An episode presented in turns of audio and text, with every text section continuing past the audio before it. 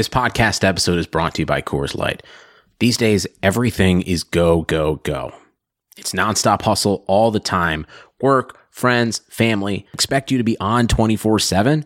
Well, sometimes you just need to reach for a Coors Light because it's made to chill. Coors Light is cold lagered, cold filtered, and cold packaged. It's as crisp and refreshing as the Colorado Rockies. It is literally made to chill. Coors Light is the one I choose when I need to unwind. So when you want to hit reset, reach for the beer that's made to chill. Get Coors Light in the new look delivered straight to your door with Drizzly or Instacart. Celebrate responsibly. Coors Brewing Company, Golden, Colorado.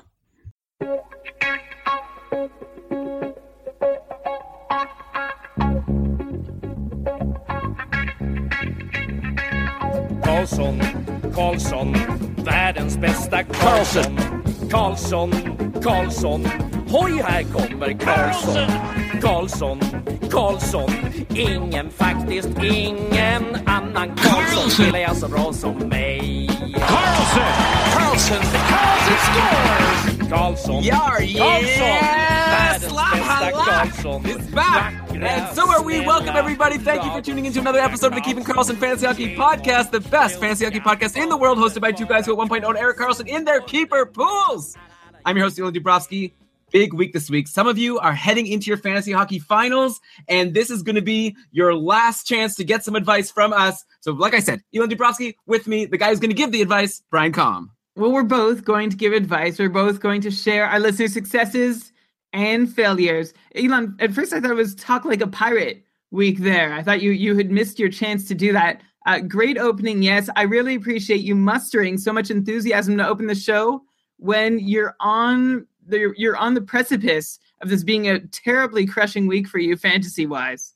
All right. Well, you didn't have to bring that up. Yes, I've been updating the patrons every day with my matchup against Brian. We unfortunately had to face each other in a semifinals matchup because Brian decided to be lazy and not come second in the league and only start trying near the end. So he ended up falling in the standings. So I won the President's Trophy. I have to play him in the semifinals, and it looks like he's going to beat me. I could give a bunch of excuses right now, talk about all the bad luck I've had, all the mistakes I've made, but whatever. Brian obviously is very smart. I couldn't lose to a smarter guy. And who knows if the Rangers get a couple power play goals.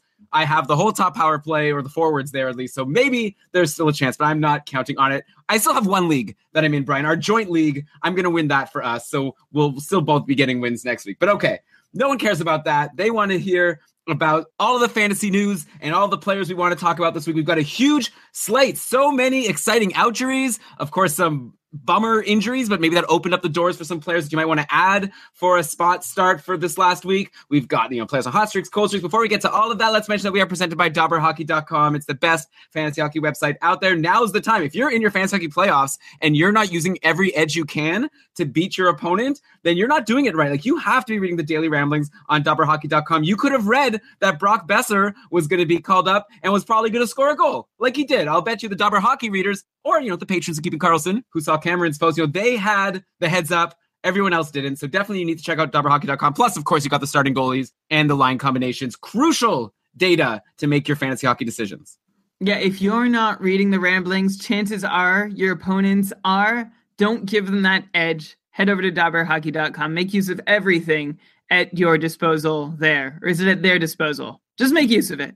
Okay, Brian, let's get started. I want to start with some outjuries, some big name players coming back that maybe were dropped in your league because someone didn't have room in their IR. And so they're like, whatever, this guy's probably not going to be back in time for the regular season. I'm actually going to be suggesting later on for some guys who are injured that it's time for you to drop them because it's way too late for them to come back to help you. But okay, some guys that you might be able to grab in free agency. We have to start in Buffalo with Kyle Okposo, returned yesterday after missing 10 games with a rib injury, had a great return, two assists, one on the power play, took two shots in, you know, Buffalo had this 5 to win over Toronto. And we'll obviously talk about the fallout on the Toronto side because they had a really bad injury. But let's focus on Buffalo. This brings Okposo to 45 points in 64 games, which is a 58 point pace. Brian, is that more, less, or the same as what you were expecting from Kyle Okposo? I feel like going into the year, I would have thought, yeah, probably 60 points. So maybe 58 is a little low, but obviously we're talking, you know, one goal less or, or more. Do you think that, like, moving into next year and obviously just for this next week, like, does Okposo have upside for more? Like, could he be a 65, 70 point guy? I remember he had that big breakout where he was like a 70 point guy playing with John Tavares a few years ago on the Islanders.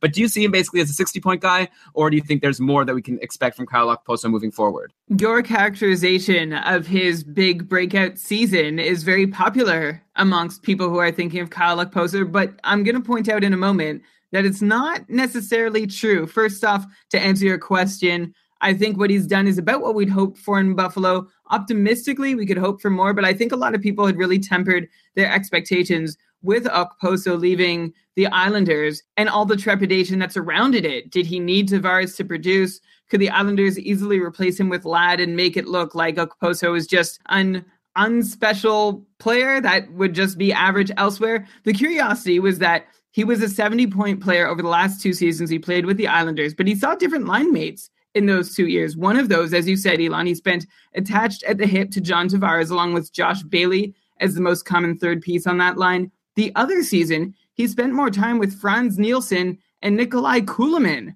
and still was able to be a 70 point player. So I'm satisfied with what I've seen from him. However, I personally was expecting a little bit more from him, even if other poolies weren't. Uh, 60 points with Ryan O'Reilly is a pretty good way to go, though, for his first year in Buffalo. I do think he can do better, and there's a low IPP telling me that it's very possible that backs me up a little bit. 65 points would be really nice next year, though, him about to turn 29 years old could mitigate the effects of any bounce back that he does push forward on. I would love for my opponents next year to value Okposo as a 55, 60 point guy. And then I can swoop in on him as a low end, quote unquote, 60 to 65 point guy who still has upside for 70. The one thing that we'll need to look out for going into next season, though, is whether anyone not on Eichel's line can have that highest ceiling. Right now, Okposo isn't in that position. And you don't have to look any further than Winnipeg, where Bryan Little is still good, but he's not playing with Scheifele, and so his upside has a ceiling. It takes a bit of a hit just due to deployment and being on the de facto second line. I wonder if next year Eichel's line is the de facto first line, and if Okposo stays with O'Reilly, maybe his upside, his ceiling becomes limited that way. But of course, that's a discussion to have heading into training camp next year. For now, I'm happy with what Okposo offered. I still think he's got more to give. Okay, and yeah, I mean, just like everyone else, I feel like you're not giving enough credit to Ryan O'Reilly for being the type of guy that you can play with and get really good numbers. Plus, Okposo is going to be on that top power play, you'd assume, this year, next year with Eichel, O'Reilly, Reinhart, Rasmus Ristolainen. Anyways, like you said, we'll talk about it over the summer and in the summer series about what we think about Okposo and all the different Sabres. Let's focus on this week. What does this return of Okposo mean for the Sabres? First of all, it's good news for Sam Reinhart, who gets to get back on a line with good players. He was back on the Eichel line in the last game and he assisted on a goal on Eichel's goal yesterday. So obviously, when you're playing with Jack Eichel, we'll get to him in a sec, you're probably going to get some points. And actually, Tyler Ennis got to join Okposo and Ryan O'Reilly on, I guess, the top line or second line. And Ennis had two assists yesterday, and he's actually three assists in his last three games. So here are the lines overall. We got Ennis, Okposo, O'Reilly, Eichel, Reinhart, and Marcus Foligno. And Marcus Foligno, you know, is on a decent line. You know, who knows if he'll be able to get points, but he always gives you hits, so he's good. Then like Gionta, Evander Kane, and Rodrigues. So I guess Evander Kane is the loser here, though he's still able to give you so many shots as we saw yesterday. And then, like I said, the regular forwards on the top power play. But Buffalo did have a different D man on the top power play. Let's get to that in a sec. But just to wrap that up, I would say good news for Sam Reinhart that Okposo's back because Reinhart gets to go and jump up and play with Jack Eichel. And then also good news for Ennis, who plays Okposo and O'Reilly. So those are some deep guys you may want to look at if they're available in your league. And, you know, Buffalo plays Monday, Tuesday next week. Who knows if maybe you would want to just grab one of those guys for two games and then drop them. But another guy you might want to add is the new defenseman on the top power play because Rasmus Ristolainen was suspended for three games for his hit on Jake Guentzel, which led to a concussion. And Ristolainen won't be back until Sunday of next week. So that's two games, Monday and Tuesday, for a new defenseman to be on that star-studded top power play. And yesterday, the big winner, the guy who got to play on power play one with Okposo, Eichel, O'Reilly, and Reinhart, was not Zach Bogosian. It wasn't Jake McCabe. It wasn't Cody Franson, who I know Brian would have wanted it to be, except he's actually injured. But it was actually Dmitry Kulikov like totally unexpected. There were people wondering on our patron only Facebook group who was going to get that top power play spot, and it was probably going to be between Bogosian and McCabe. That was the general thinking. But no, Kulikov, and he took advantage yesterday. He scored a power play goal and he had a power play assist, and two power play points. Obviously, being on the top power play is a great situation, even for a guy who only now has four points on the entire season. Those were his third and fourth points, and he gets them this late in the year. Brian, is this a situation where you need to jump on for those two games where Dmitry Kulikov's going to be on the top power play? Like, is he going to almost for sure get at least one power play point? I'd assume Buffalo's going to score at least one power play goal, and there's a good chance that whoever the defenseman is is going to get in on that. Like, has Kulikov even ever been a top power play defenseman before? I'm just curious to know if he's actually going to stick there and if you think there's a decent chance that he can get at least one power play point, if not two, over these two games on Monday and Tuesday. At the very outset of his career, there was some hope in Florida that he could be a reasonably offensive player. And it's not like he's never been. He was once on pace for 39 points in a year, and he's twice scored 10 power play points in a season. But on the whole, there's really no offensive potential that we've seen borne out from him. Take into account the last three and a half seasons he's played. He has 58 points in 266 games, which is like, oh, maybe that's okay if you're just thinking about it. But actually, if you break it down, Kulikov is on a 17 point pace over the last four years. But at the same time, to help negate whatever pace he's been personally on lately, uh, the Sabres believe it or not, have the top ranked power play in the NHL so far this season. So why not grab the point man on it and see if you can get something out of him, especially if your league is real thin on free agent defenseman options. I know Kulikov has not been offensive lately. He has been offensive before, not like all out star defenseman offensive, but still offensive to some extent. And this is a great opportunity on the league's top ranked power play for him to at least try to contribute. Okay, so yeah, definitely someone to consider. Maybe you might want to check the practice lines before you jump on that ad. Like after you listen to this podcast before the Sabres game starts, maybe just check to confirm that Kulikov is still on that top power play. And then Elon, before we move on, I want to circle back just to I was wrong about Tyler Ennis. Let's be uh, be upfront about that. He had a pretty good week when I said like I wouldn't want anything to do with him, which is true. I still feel that way, but I probably should have been a little more open to the idea that he could play well over a very short stretch. And you did mention that Evander Kane is like the loser in this scenario. Uh, and looking at the line combos, I can't blame you. But again, he grabbed a goal on eight shots last night, doing big things for a lot of people's fantasy weeks, including my own. I think I would still, and tell me if you disagree, Len, I think I'd still prefer him to Ennis and Reinhart. maybe Reinhart's a little hard, but we've been waiting on Reinhart so often this season. I don't know. And like Brian Gionta still seems to be an okay guy to be playing with. Yeah, you know, especially if your league counts shots, it's hard to not go with Evander Kane. Like you said, he had eight shots yesterday. That could swing a whole category. Well, I mean, you probably need more than eight shots in a week, but you know what I mean? Like, that's a huge contribution. It's going to take Sam Reinhart or Ennis like two or three games to approach that. So, yeah, I don't disagree with you. Maybe Reinhart's the one you want if you're looking for power play points because he's on that top power play. So maybe it depends a little bit on what you're looking for. Uh, one other thing I want to mention about Buffalo, this is more just a general fantasy strategy thing. Let's say you're in your fantasy hockey finals tomorrow and it's a one week matchup.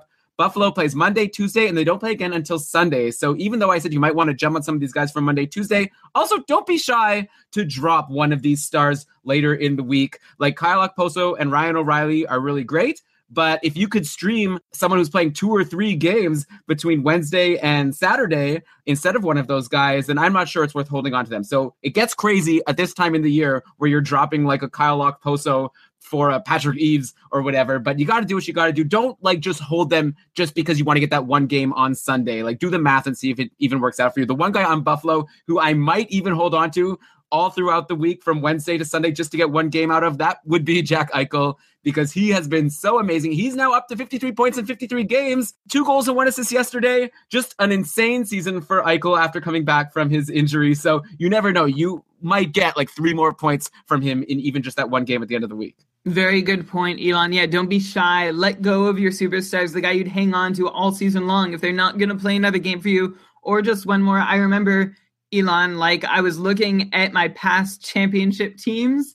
I don't know, at some point, not this isn't something I do every week or anything, I swear. But uh, over on Yahoo, like in some old pools, like they're still archived and I could see, and my rosters were like unrecognizable. And that's because I dropped like all my really important namesake players for those really important starts to put me over the top towards the end of the week. Be it's not even risky. I was going to say be risky. It's not risky. Just be smart about it. Yeah, and Ben is asking here in the chat room, are most leagues final this week? Well, no, so there's two weeks left in the season, but a lot of leagues and the Keeping Karlsson Ultimate Patron Fantrax League, we also went with this. A lot of leagues don't want to go until the actual final week of the season because it's a bit unfair because a lot of teams in the NHL are sitting their superstars preparing for the real NHL playoffs. You know, Crosby often sits out in the last week. So it just seems like an unfair week to determine the championship of your league when all the star players or some of them are going to be sitting. So that's why next week is going to be the final week for a lot of leagues. But don't worry, Ben will still be back with an episode next Sunday to preview the final week, even though a lot of leagues will be over. And speaking of finals in the Cupful, Elon, I'm going to report leading with not very many games left to go and a lot of ground to make up. Uh, Jeff, the owner of the Chiefs, is currently winning the top division in Sweden. We'll confirm all this for next week and congratulate all our Cupful winners then. But it's been a very, very exciting year for us in the Cupful. Well, Brian, I don't know why you say there's not a lot of games to go. There's a whole week to go. They still have double the games. Oh, I to go. totally forgot. I thought this was the end of the second week. Good luck to you, Jeff and Ricard. Sorry to count you out, Ricard. yeah, it's very exciting. This is going to be the first ever Ultimate Cupful champion between Jeff and Ricard. One of you is going to be very well deserving as you've both came in the top two of your couple division last year. And actually, that's not true for Jeff because he uh, won the lottery to go from tier two to tier three. But regardless, no one cares about that. But good luck to you guys, and we'll give you your due congrats next week. I want to go to another outry. Brian Mark Stone returned for the Sens yesterday versus Montreal. No points, but three shots in the three to one loss. But you know, he's Mark Stone. He's great. He's going to give you above a 60 point pace, I would assume. Obviously, in a single week, you never know. But overall, he's a superstar, like we talked about earlier in the year before he got injured. The Sens lines yesterday were Bobby Ryan, Zack Smith, and Kyle Turris, then Hoffman, Pageau, and Pyatt, and then Brassard, Burrows, and Stone. And then Burrows was moving on and off that line with Brassard and Stone. So I don't know exactly. Like, it seems like the Sens are sort of moving a lot of players around and trying to get a full top nine, but they were running Hoffman, Ryan, Stone, Turris on the top power play with, of course, Erik Karlsson. So I would assume that Mark Stone would be a good guy to add. Though, Brian, interestingly, we dropped Stone in our joint league because we only have one IR plus spot, and we also had Kyle Okposo, and so we had to decide who to hang on to and who to drop for important playoff matchups. We dropped Mark Stone. He actually still hasn't been added yet, and I think one of the reasons is that Ottawa has a bad week next week. Like the schedule isn't great. They play Tuesday, Thursday, Saturday, and those are all three super busy days for the NHL. So, Brian, if we picked up Mark Stone, we wouldn't actually be gaining any games. Like we'd be basically picking him up to just sit someone on those days and play Mark Stone instead of And since we only get three ads a week, I just kind of felt like, why should I use one of our three ads to pick up a 65 point guy just so we could bench, say, a 55 point guy? You know, we get an extra, say, 10 point potential per game, if that makes sense, as opposed to, you know, picking someone up like on Chicago, like Richard Panik, or someone on St. Louis. You know, one of these teams that plays Monday, Wednesday, Friday, Sunday, you're going to get a lot more games. So it's very exciting that Mark Stone's back, but I don't know like obviously if you have him already on your team, definitely bring him out of IR and throw him on your roster because he's probably better than a lot of guys. But if you have move limits, I I don't know, Brian. I'm not rushing to grab Mark Stone. Maybe we'll grab him on Saturday if he's still available by then because we do have an open spot for him then. It's amazing that he's still available in our league. I feel like the other teams could have, should have used him, but I agree with you. If he's going to be benched next week or he's going to get in fewer games than uh, someone else who puts up a similar point pace, then you can probably leave him be. This is crazy though. How many leagues is this happening in? Although maybe it's a move, Elon, like you were saying, to be okay to drop your star players if they're not going to play for you. This is one of those moves.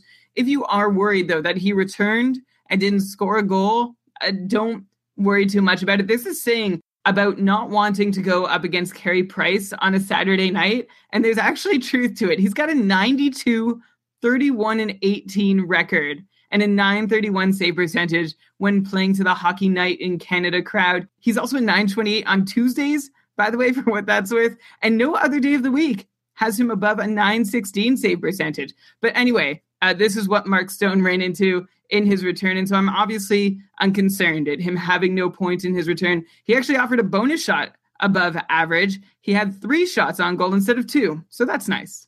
All right. Well, thank you, Mark Stone. But, you know, Carey Price was going to stop that shot. That's crazy. So basically, you're saying his whole career has been built up on Tuesday and Saturday games. The rest, he's just like an average goalie. Sit Carey Price if it's not a Tuesday or Saturday. Well, I wish I did last Thursday when he lost four to one to Carolina. Maybe I would have won another goalie category and flipped our matchup, Brian. Why didn't you tell me this earlier? Well, obviously you had good reason to. By the way, since we're on the stands, I got to throw out a fun fact about Erik Karlsson that I'll bet most of our listeners haven't realized. Erik Karlsson, this is not a lie, and I had to look this up to confirm this when I was told this by patron Thomas in the Facebook group. Erik Karlsson leads the NHL in blocks this year. It's true. I looked. It's true. It's insane. He has 199 blocks in 74 games. In second place is Kris Russell with 189 blocks, so 10 blocks behind. Of course, Kris Russell was injured for a while, so it's only in 61 games. So Russell has a higher blocks per game average, but whatever. With seven games left for Russell and eight for Karlsson, and actually Ottawa plays five games in the final week. It's possible that Erik Karlsson could hold on and not only have another amazing offensive season, but lead the freaking league in blocks. What can't this guy do? Insane. Yeah, it is pretty insane. I think it's equally insane that the Ottawa Senators are asking their star elite defenseman, who the team would crumble without, to put his body in front of shots on a regular basis and to risk that kind of injury. But clearly, there's this whole narrative in Ottawa that everyone's bought into Guy Boucher's system. It's a real team effort, and there are no exceptions. So good for him. If this doesn't get him a Norris, I don't know what will. Doing so great in the point scoring and shot blocking categories. Elon, blocks only league. Who would you rather have, Kris Russell or Erik Karlsson? Well, okay, Kris Russell. Like I said, Russell has more blocks per game. That's a silly question. But, but you could have Erik Karlsson, the name value. Oh, just to say I have him. Yeah, like it wouldn't be a horrible choice. That's for sure. Plus, I feel like Kris Russell's more likely to potentially get healthy scratched in an important matchup. Like Erik Karlsson's never going to get scratched. So who knows? Maybe there's an argument to be made. Okay, another out jury, Brian. Let's talk about another defenseman, not as good as Erik Karlsson, but still really good. Jacob Trouba returned on Friday for the Jets versus Anaheim after missing five games with his upper body injury. Winnipeg actually plays today at eight, so the game has started. We could keep track maybe and see if Trouba does anything. Anyways, the timing was actually kind of perfect for the Jets in, in a sad way, as Dustin Byfuglien was held out of the game with a lower body injury that he sustained the day before versus LA, and Byfuglien's also out today. We don't know yet how long he'll be out. So you would think, okay, even better for Trouba, who's going to jump and play like top minutes and get top power play. He did play top minutes. He played 29 minutes and 18 seconds in his return. No points, no shots, no blocks, but he had five hits for what it's worth. But so you want more from Jacob Trouba, but just his first game back. Anyways, he actually only had 50% of the power play time and he was out with the Ehlers a Little Petan unit, which I think is the second unit on Winnipeg. The D man playing with Scheifele, Wheeler, Matthew Perreault, and Adam Lowry was none other than Josh Morrissey, the guy we brought up last week as a surging D man worth looking at in multi cat leagues. And Morrissey took advantage of this extra power play time on Fridays. He scored a power play goal. He took two shots. He blocked five shots. So Josh Morrissey, like now it becomes interesting. You would think just jump on Jacob Trouba ASAP if you can, now that he's back and Byfuglien is out. But I wonder with Byfuglien out, if he stays out, let's say, who do you like better between Trouba and Morrissey for the rest of the season in a multi-cat league? Like I would say Trouba will get more points and give decent peripherals compared to Morrissey, who's mainly just good for peripherals. But if Morrissey is able to actually be the one who gets more power play time, I don't know. Maybe that shifts it. I still think I'd take Trouba. What about you? Yeah, I think I will take Trouba over Morrissey just for steadiness. But if Morrissey stays in that role, then he certainly has the better upside if you want to chance it. Morrissey's position is, of course, only temporary at this point, but keep monitoring Byfuglien's injury. We've seen him go day to day for long periods of time at the end of a season before. So there's a precedent here. Yeah, and plus I remember one year, Brian, the year that we lost our joint league. The only time that happened, I recall Dustin Byfuglien got suspended in our finals week, which was really annoying. And there wasn't a room for him in an IR plus spot or anything. And we had to hold on because he was a keeper. So it was just the biggest disaster. I hate that guy. And finally, but then we held on to him and he helped us win last year. So then I loved him again. And then finally this year, we traded him for John Tavares. And now our opponent that we're going to play next week might be the guy we made the trade with. So if Byfuglien's out, that'll be kind of funny. And I'm going to trash talk about it in the forum. My memory of Byfuglien losing our joint team's fantasy season is him and Stafford being on the ice for minus in the last minute on an empty net goal against Winnipeg. So maybe he did a lot of things to us that week. Well, he can't hurt anyone right now, except for just having an open spot on their roster that they were hoping that Byfuglien would be filling. Oh, it's so sad looking at our chat room right now. Everyone's talking about all of their injured players. Laine is out with an illness today. Garrett saying his day to day is going to kill him tonight. I'm seeing something about Conor Sheary. Brian, we're going to have to check in on this Conor Sheary might be injured. I'll, I'll check that before we actually have some Penguins talk coming. So we'll that would be a huge disaster. Man, Guentzel and Sheary both down. Brutal. And Jade is saying it's her birthday and she loses Sheary. So sad. Okay, so we were talking about Winnipeg. Keep in mind, by the way, Winnipeg is kind of like Ottawa. They have a boring schedule Tuesday, Thursday, Saturday. So you might be getting excited about Josh Morrissey now that we're talking about him. But make sure before you add him that you'll actually fit him into your lineup you don't want to add him and then turn out you don't have space like I did Brian today in our matchup because I like went crazy this morning for some reason added Martin Hanzal even though I didn't have any center spots open. Ridiculous. Anyways, Brian, okay, here's another X versus Y player for you. I know you love these. Curious to know who would you rather have for the rest of the season between Bryan Little and Matthew Perreault? Like you would think Little's the obvious choice. He's the guy who's probably been on most people's rosters oh, all year. Matthew Perreault's always a free agent that we always talk about as someone you might want to add. But Perreault has been playing on a line with Scheifele and Wheeler and has eight points in his last five games. He is literally on fire. Actually, that is a stupid thing to say. He's not literally on fire that would be something that we should look into. But no, he's been so great. Meanwhile, Little is on the Ehlers line A line, which is very good, but he's gone cold. He's gone scoreless now in three games, which is a short time span, but also there's only three games left potentially in your playoffs. So I'm curious to know if someone has Bryan Little and Matthew Perreault is available and they really want to have a Winnipeg Jet. I wonder if it's time to just make that swap. So, like, to draw the analogy, first off, happy birthday Jade, you just mentioned that she said it's her birthday. Isn't that sad? Happy birthday. Um, also, going back to the analogy of Trouba and Morrissey, I think Little is the Trouba here, and Perreault is the Morrissey in the sense that he's hotter, he could have the higher upside, but I trust Little to be able to produce more consistently, like to, no matter where he is in the lineup. Uh, maybe a shakeup is coming though if Laine is out, which he is. So we'll see how the lines look. That may help offer clarity in seeing if one of these guys is in significantly worse company now that Laine is out of the lineup. But if everything stays as is, like if Laine comes back before long, I think I will follow the hot hand and stick with Perreault. I think again, Little is a better player, but Perreault is still good himself and in a great position. So yeah, it hurts. Like I, I you know, I love both players. I think I would stick with Perreault though, going on that top line. Hopefully, Laine's back soon. Yeah, top line and top power play. By the way, everyone here in the chat room is giving me crap for not wishing Jade happy birthday. Hey, Jade, what would you prefer? I wish you happy birthday or I give you fancy hockey advice? Come on. Though actually you're already gonna, you're actually going to be eliminated today, so you probably don't care about my fancy advice. So uh happy birthday. That's way great. to rub it in. okay, next, Ouchery. Well, I wanted to say that Dan Girardi returned to the Rangers yesterday. Well, it's true. He did return to the Rangers yesterday versus the Kings, but apparently he's out again today. We don't know if the injury has been aggravated or what. Anyways, I was only going to mention it because Dan Girardi is the kind of guy that you might want to look at in a blocks league. Like he's not a huge fantasy impactful guy. He did actually get an assist yesterday on Rick Nash's empty net winner, and he picked up two blocks. So I was going to say to keep an eye on him, but if he's injured, obviously forget about him.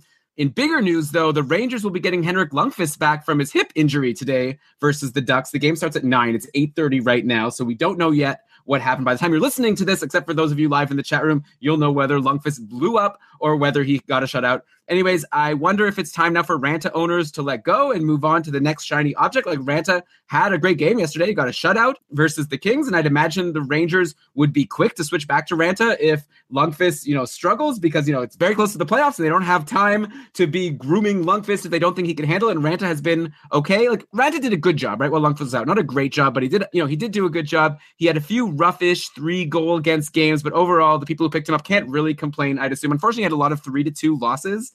So a lot of games that maybe he was close to winning but didn't win. Now that Lundqvist is back, though, we got to ask. I'm giving you a reason why maybe you hold on to Raanta, but still, I feel like if a guy like Yaroslav Halak is available in free agency, I feel like you've got to make that swap, right? Yeah, I prefer Halak to Raanta. You know, I don't know if the Rangers are going to hurry back to him. Uh, has long been a goalie who thrived on a heavy workload, but now he's older and coming off of injury. So I can see this going one of two ways. Either the Rangers start Lundqvist over and over and over to get him in his workhorse rhythm and ready for the postseason that way, or the Rangers start him sparingly so that he can stay healthy and energized for the postseason and be ready for the playoffs that way.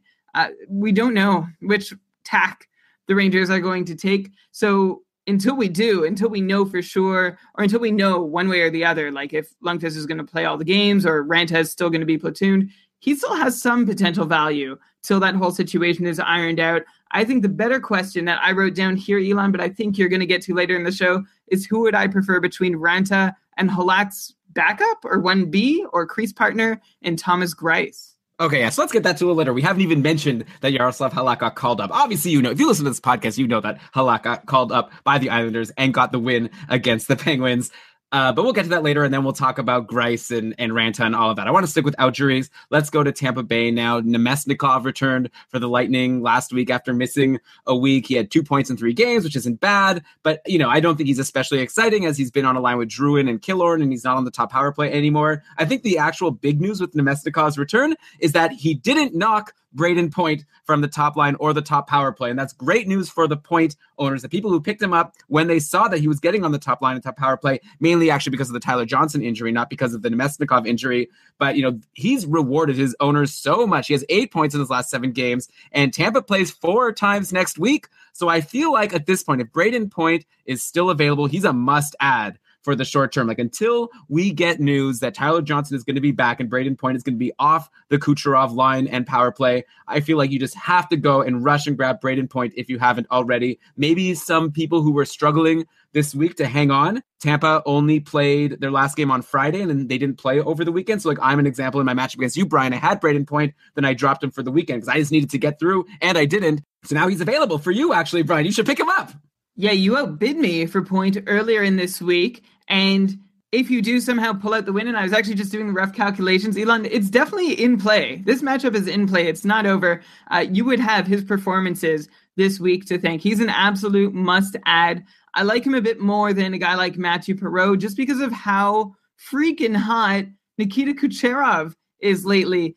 Kucherov has four straight multi point games in which he has scored seven goals two assists, three power play points, and taken 18 shots on goal. In case you lost focus while I was saying all that, put another way, Nikita Kucherov has nine points in four games and is averaging more than four shots per game in that span. He must have single handedly won plenty of matchups this week. I wonder if we've seen a more dominant single week performance this year than what Kucherov has put up this one. I don't think so. None that I can remember. Unfortunately, of course, like looking forward to next year, this means the secret is probably absolutely out on him being a player with point per game potential. Shouldn't last past the second round of your draft next year. 78 points in 67 games for those of you who haven't been following. He stands sixth in the league in points, but even that doesn't quite do him justice for the season he's having. He's third in points per game, third in points per 60. It's pretty much him,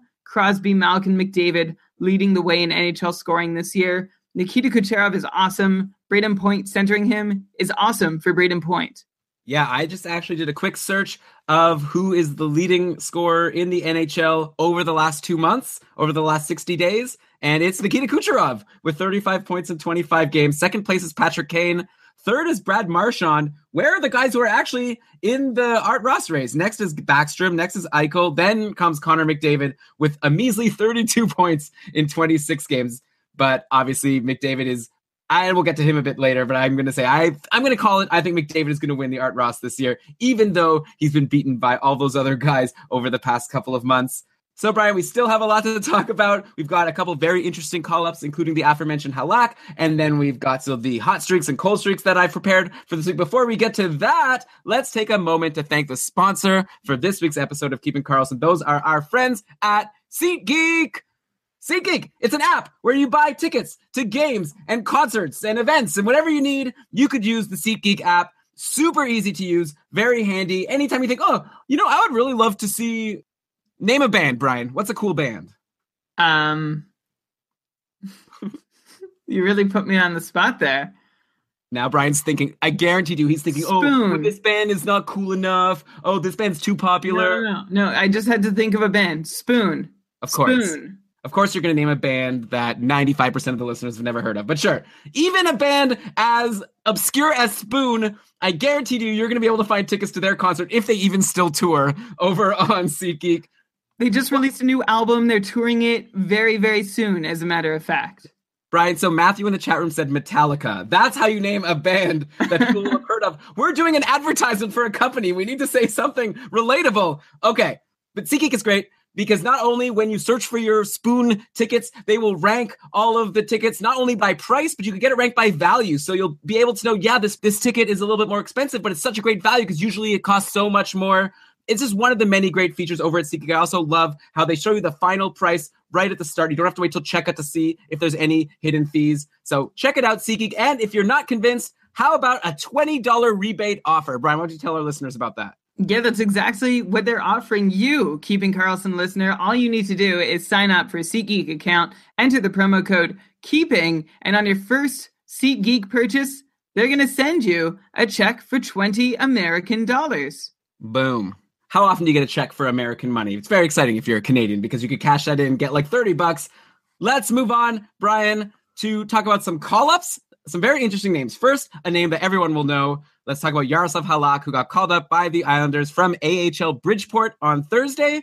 Halak, of course, had a really bad start to the season. He had like around a 905 save percentage. But when he got sent down, he did really great. He had a 17 7 and 1 record and a 925 save percentage and a 2.15 goals against average. So he definitely earned his call up. And also, I guess Thomas Greiss kind of earned Halak being called up, or maybe say Berube earned the Halak call up. Either way, Halak is back now. He played his first game versus Pittsburgh on Friday, and he stopped 37 of 40 shots in a 4 3 shootout win. So, a great return for him. I'm sure a lot of people who maybe even wanted to rush to add him maybe for next week, they were still maybe afraid to play him against the Penguins. But those who did play him, like you, Brian, against me, they were very much rewarded. So, okay, what's the situation here on the Islanders? Thomas Greiss has been struggling a bit over the past few weeks with a couple especially bad clunkers against Carolina. We'll all remember that 8 4 loss where he got pulled, and he also got pulled in a game against Winnipeg. But, you know, Greiss had actually been doing okay with a couple solid starts in the games before Halak was recalled. In fact, Greiss played yesterday and he lost 2 to 1 to the Bruins, which isn't so bad except for the fact that he let in two goals on only 18 shots. So the save percentage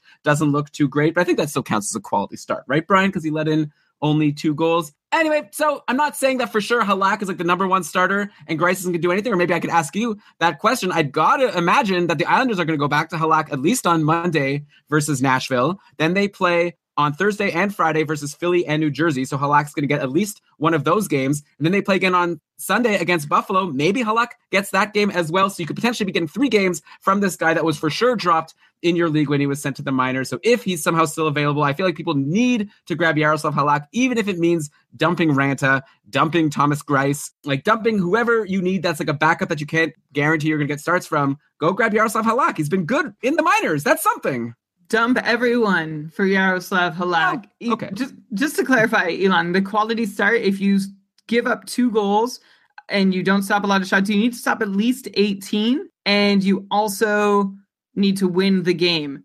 So uh So it doesn't he count. right? He didn't have a go- Yeah. so he didn't have a quality start.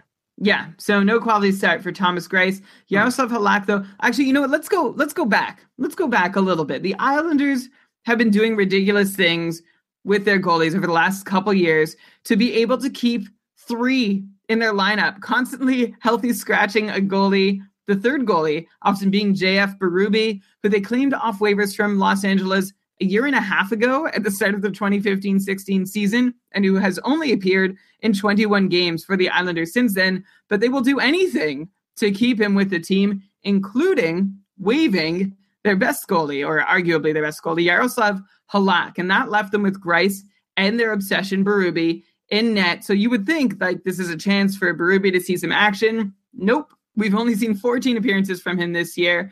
And otherwise, it was all Thomas Greiss. Thomas Greiss, who'd never done anything other than split games as a 1B, and that was just last year. He was suddenly now playing nearly every night. You go back to December 31st, he played in 33 of the Isles' 37 games before Halak was called up. That's just four nights off in almost three months. And before Halak took the net on Friday, Greiss had started 14 consecutive games. Like, those are crazy schedules for the biggest and most experienced workhorse goaltenders around the NHL. So, no wonder we began seeing diminishing returns in such a laborious stretch from a goalie who never come close to carrying a number one label over an eight year career. Unfortunately for the Islanders, it seems nearly too late for them now, but they've got to be looking to Halak at least every other game if they want to feel like they have a chance more often if Greiss doesn't find his footing. And for that reason, you need to add Yaroslav Halak to your fantasy team.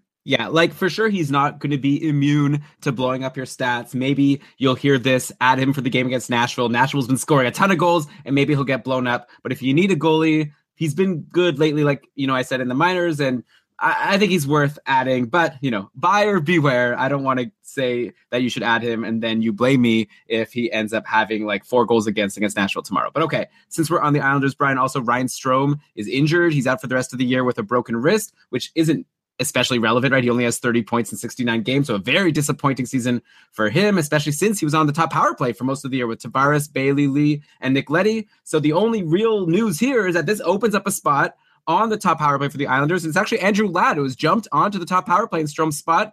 And I think that's definitely something to watch. Like Ladd actually only has one goal and no assists in his last six games, but I don't know, call me crazy. I have a feeling Ladd is going to go on a bit of a run to end the season. It's just a hunch. I don't know why I have this feeling, but I like him on the top power play. At even strength, he's playing with Ho-Sang and Beauvillier, which is not great. Though really no Islanders line is good fantasy wise, aside from the Tavares, Bailey, and Lee line. Actually, a couple games ago, Ladd bumped Anders Lee from line one. We tweeted about it. I probably got a lot of people excited and convinced them to add Andrew Ladd. Hopefully not, but maybe drop Anders Lee, and that didn't last, right? So in the last game, they were back to Bailey, Tavares, and Lee. So, anyways, just worth noting, Andrew Ladd is now on the top power play on the Islanders. He gets you some hits, so if your league counts that, maybe he's worth at least looking at. Add him to your watch list, or maybe just add him. The Islanders play tomorrow.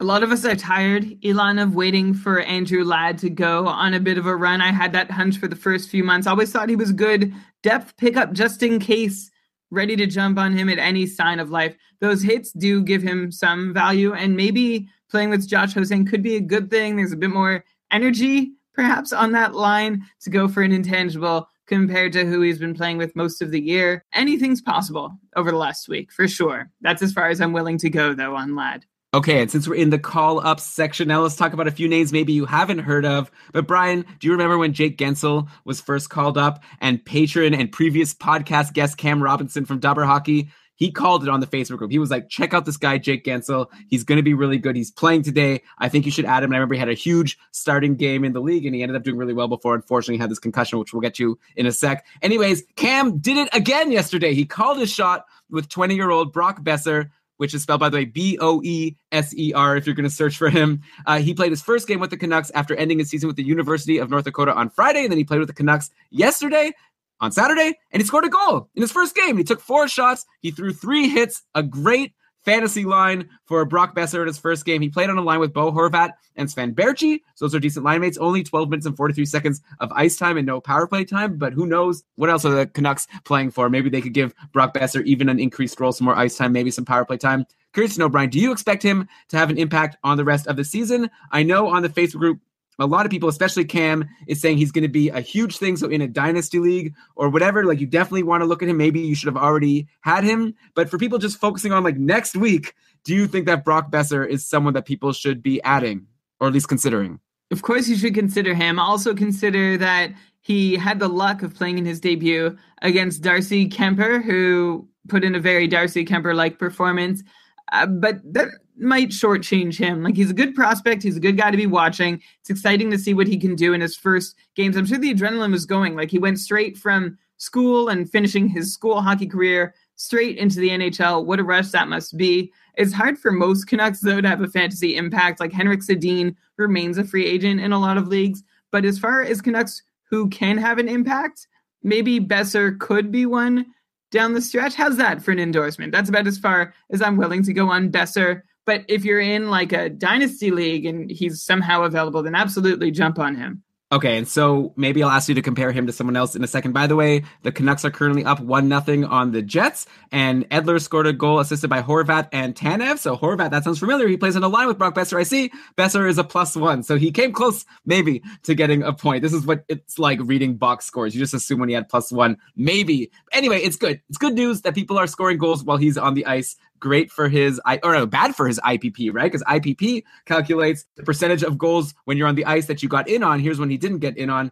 Anyway, I don't even know what I'm rambling about. He's an interesting guy that you should look at. Another guy that you might also want to look at is Clayton Keller, who signed to Arizona today. And he is another blue chip prospect that people are very excited about. Arizona plays four games next week. I wonder if he could do something. Ryan posted about Keller in our Facebook group today. And then Cameron, here's a quote. He said, definitely a guy to discuss tonight. He's, in my opinion, the highest ceiling prospect out there. So huge words of praise for Clayton Keller. Arizona, just like Vancouver, they have nothing to play for except to see how their prospects can do. So I don't see why, if they bring this blue chip guy up, why they don't put him in the top six, give him some power play time, see what he can do. So he's definitely also someone I would watch and maybe add if you're in a deep enough league where someone like that would be appealing.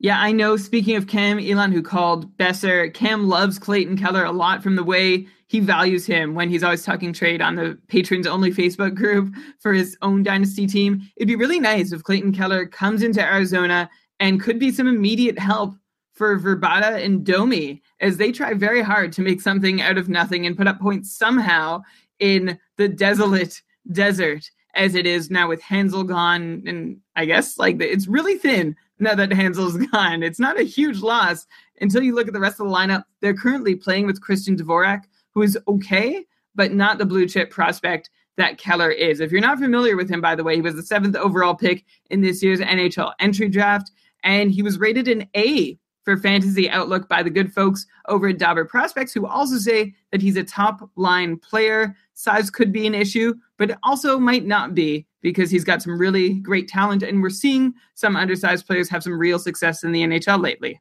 Okay, so yeah, Boeser and Clayton Keller. I'll bet you at least one of them is going to do something over the rest of the season. Maybe it's a coin flip for which one it's going to be. Jade's asking in the chat here how do you use IPP to evaluate a player? I think it's a good question. I could just answer really quickly. The idea with IPP, right? It's the percentage of points that you're in on of all the points that were scored while you were on the ice. And I guess the idea is if you have a very low IPP, that might mean that you're having bad luck because there's all these goals happening while you're on the ice and you just happen to not be getting an assist. You usually have, right? Like a three out of five chance of getting an assist, maybe defenseman a little less. So we've talked about it in off-season podcasts. You could go back to some of our fantasy stats primers that we've done over the past couple of years. But in general, like players have their own IPPs that you can sort of just kind of rely on to be what their average is. And then you could say whether or not they've been above or below their average. But I think in general, lower is good in terms of like you think the guy is going to bounce back. And if it's too high, you might think that, oh, this player is having too much luck. They've gotten in on 90% of the goals while they've been on the ice. That's probably not going to last. Well said. Yes. You look at what you would expect from a player. It's almost like shooting percentage that way. And there's like an acceptable range depending on the kind of player you are. If you're an elite top level forward, it's going to be like higher, like 80 or 90%. If you're an average forward, it's going to be in the mid 60s. If you're a defenseman, it's going to be lower. And then you can see if uh, if it spikes one year or drops another, then you can expect a commensurate effect happening hopefully next year and everything correcting itself a good thing for yeah it's in our it's in our advanced stats primers shows for sure and we'll definitely cover it over the season good question Okay, so let's move on to some injuries now. We already mentioned Guentzel who was injured by Ristolainen, and then we mentioned him again. We were talking about Cameron's great projections. But anyways, he's injured, which sucks. He suffered a concussion at the hands of Ristolainen early last week. And of course, that's very sad for him and his owners as the line of Guentzel, Crosby, and Sheary was really clicking before the injury. I feel like at this point, I really need to just search and see what is happening with Conor Sheary. So let me search for Sheary on Twitter. I will say I really like this feature on Twitter where you can search just for verified users. So you could sort of get just the tweets that are from people who are at least somewhat reputable. And I'm seeing here bunch of tweets about Sheary. Less than a week ago, Guentzel Crosby Sheary was the best line in hockey. Now this. Okay, so people, yeah. She, oh, and now here's a tweet by Jason Mackey at J Mackey PG. Without Sheary, Pens are going Kunitz, Crosby, Rust, Cullen, Rowney, Kessel. Oh my god, what a disaster! So I don't know yet how serious this Sheary injury is, but yeah, Guentzel's injured. Now Sheary's injured. Obviously, you want people playing with Sidney Crosby. So if he's playing with Bryan Rust and Chris Kunitz, then maybe you go grab them. Though I wonder at what point Crosby just can't carry these guys anymore. But I was gonna say, it was before I even knew that Sheary was injured. I was gonna say you might want to look at Bryan Rust, who was playing with Sheary and Crosby in the last game. He's recently outjured, by the way. Bryan Rust had been out for a long time. In the last game, Rust played in 16 minutes and 19 seconds. He had no points, but four shots on goal, and he had a plus one versus Halak and the Islanders. So I don't know. At this point, Malkin, we don't even know his situation. He wasn't back today. He blocked that one shot and he's been out since then. So I'll just say this Pittsburgh plays next week on Wednesday, Friday, and Sunday. So those are some nice off day games. Actually, Sunday's a busy day, but Wednesday and Friday might be good days to make a pickup. So maybe on Wednesday, check out the Penguins game day skate reports and who's playing with Sidney Crosby, you who's playing on the top power play. Take a look. If one of these names, like a guy like Bryan Rust, is there, maybe he's someone you might want to add, someone who could maybe get an assist on a Crosby goal or something. Like guys like also Matt Cullen or Nick Bonino, sometimes they slot into the top six, maybe to play with Malkin if he's back, or Crosby, I guess Chris Kunitz who knows, man? We talk about the Penguins every week because they keep on having injuries. Letang is also still out. He was supposed to just be day to day, but he's been day to day basically for his whole life. I, I, don't even know what to say. This is this is sad. I it, I feel bad for you if you're a guy or, or girl who was depending on Sheary and Guentzel for your fantasy playoffs. Just like bummer. What can I say? I'm someone who's depending on Chris Letang early on in the couple, and obviously you see where that got me. And I am relying on Chris Letang in the league. I'm still alive in, hoping to beat you tonight. I won't flog that horse too much more often. And Elon, I believe the proper term is guy or gal. Uh, but I think I have a point that I can make on top of what you just said, which is that, you. you. know, as much as Guentzel and Sheary have made it look as such, playing on the top line with Sidney Crosby is not a guaranteed ticket to producing points. Uh, Bryan Rust is not Jake Guentzel, so if he's there, you can't expect the same production. But at least Sidney Crosby is still Sidney Crosby, and also Kevin Shattenkirk is not Bobby Orr. So uh, just keep all that in mind. That was in reference to a really bad tweet when Kevin Shattenkirk was traded to Washington. Cool. Yeah.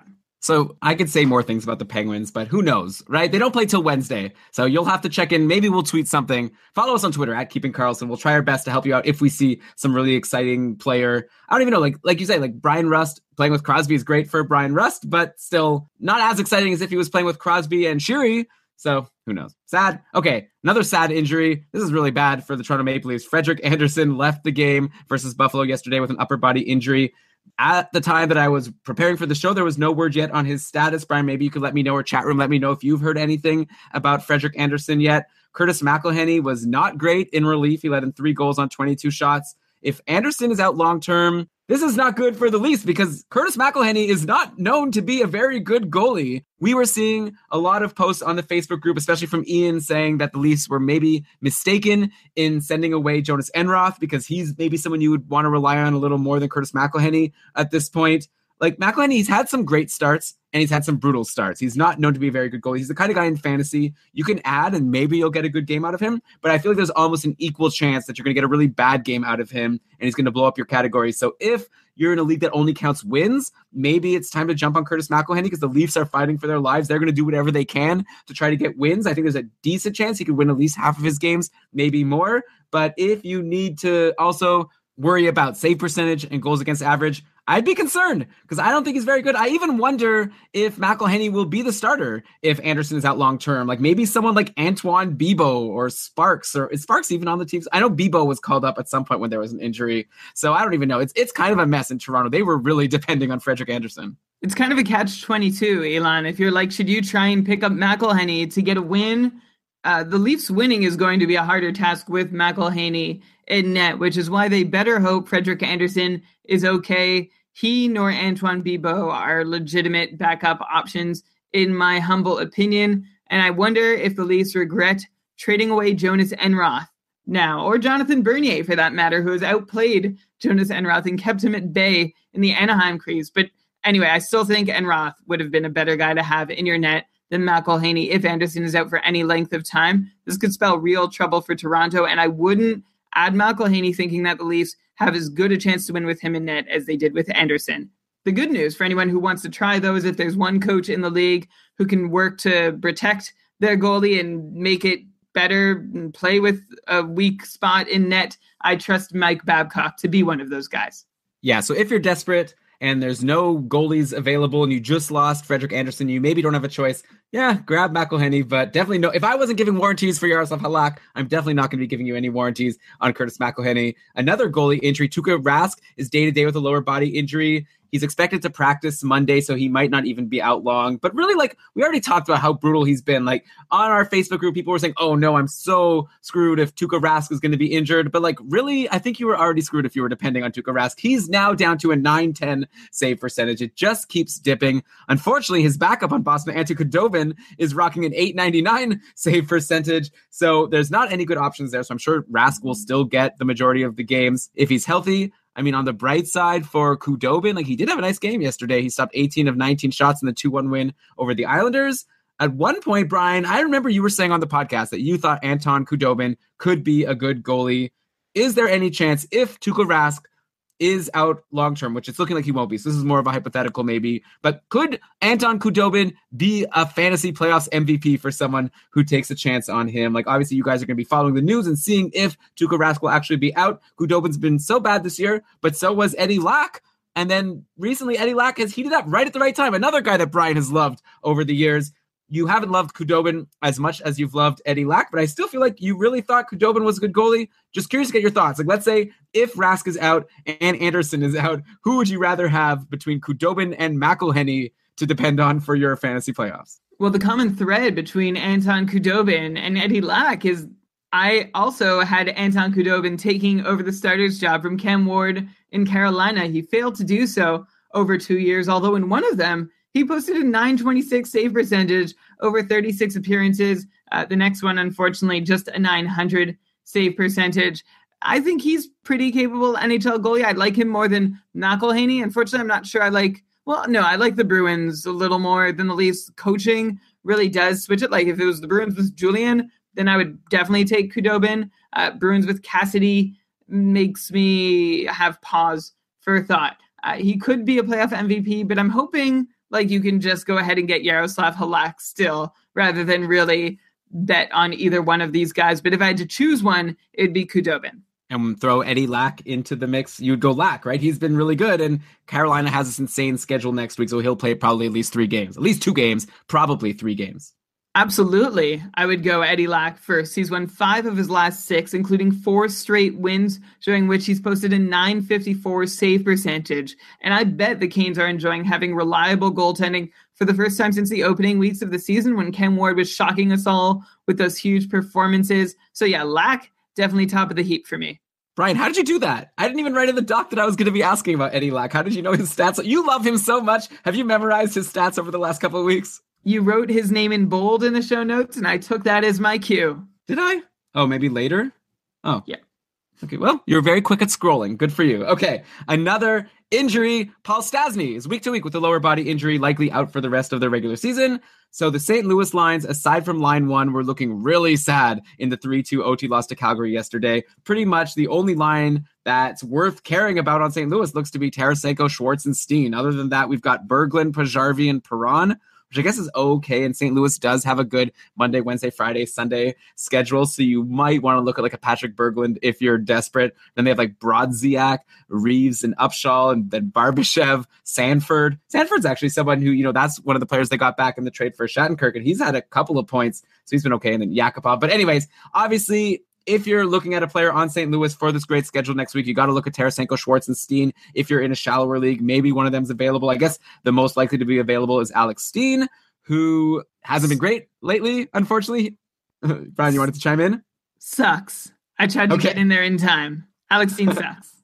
okay, yeah. Stinky yeah, he's stinky. He's pointless in four games. But, you know, before those four games, he went on a nice run of two goals and four assists in six games. So he's clearly capable. Brian doesn't want to admit it because he's been burned by him, I guess. But he's capable of going on runs, and he's pretty much guaranteed to be on the top line and top power play with Paul Stastny and Fabbri and Lehtera all out. Like, St. Louis is thin enough that Steen is going to have every opportunity to score. It's just a matter of if he can take advantage of it. If Jaden Schwartz is available for you, he's someone I would definitely jump on, especially with the great schedule and the guaranteed top line, top power play with Tarasenko. He's got two goals and six assists in his last 10 games on a very nice run. And that's the kind of guy you definitely want to add with also a great schedule in potentially your fantasy playoff finals. Brian, we added him in our we actually dropped him going into this week. We had him all season long, and then we dropped him because he only had Tuesday, Thursday, Saturday. This week we actually dropped him for Guentzel at the start of the week, and then that roster spot has of course been replaced by someone else. But we ended up dropping who was it? I think Evander Kane or something to grab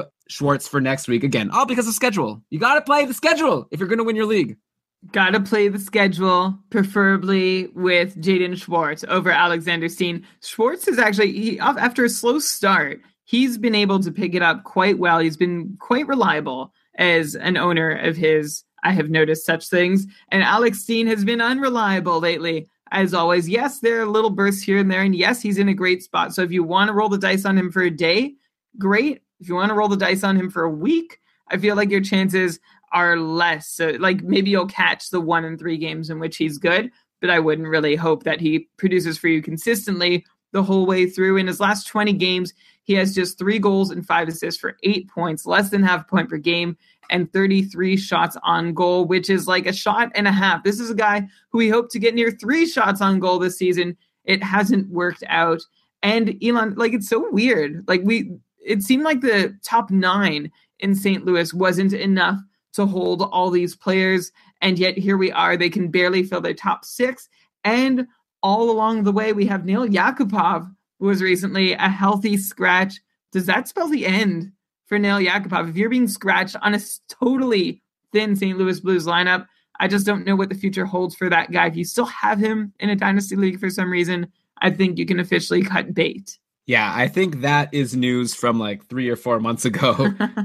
I don't think we need to beat the uh, Yakupov dead horse. Let's go to Florida. Another injury. Jaromir Jagr suffered a lower body injury halfway into the huge 7 0 win for the Panthers over the Blackhawks yesterday. Jagr didn't return. I feel like at this point, you definitely need to drop Jagr. I wouldn't wait to find out if he's going to be day to day or how long he's going to stay out. Like, if you don't hear anything by tomorrow, drop him for someone who's going to play tomorrow and help you right away because it's not as if Jagr has been so amazing lately or anything. You know, Brian, if we drop Jake Guentzel because he got injured, obviously there's no reason why people shouldn't be dropping Jaromir Jagr.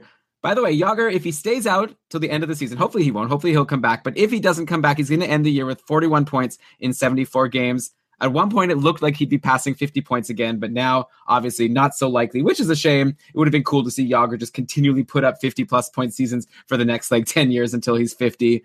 So it looks like with Jagr injured, Vanek got bumped up to play with Barkov and Huberdeau for a bit, and he only had no, zero points even though the Panthers scored seven goals. So probably there were a lot of frustrated Vanek owners who saw the score first and then checked the box score and were like, "Where, where's Vanek in all these goals?" But you know what, Brian? I'm not going to be the one to tell the listeners to give up on Vanek again. We did that a couple of weeks ago, and then he put up a four assist game. So I think there's going to be another three or four assist game for Vanek at some point. So I, I personally wouldn't be holding on to him. I guess now I'm just totally hedging. yeah, yeah. Elon, I was just going to say Elon and bright flashing lights. Add Vanek. Add Vanek.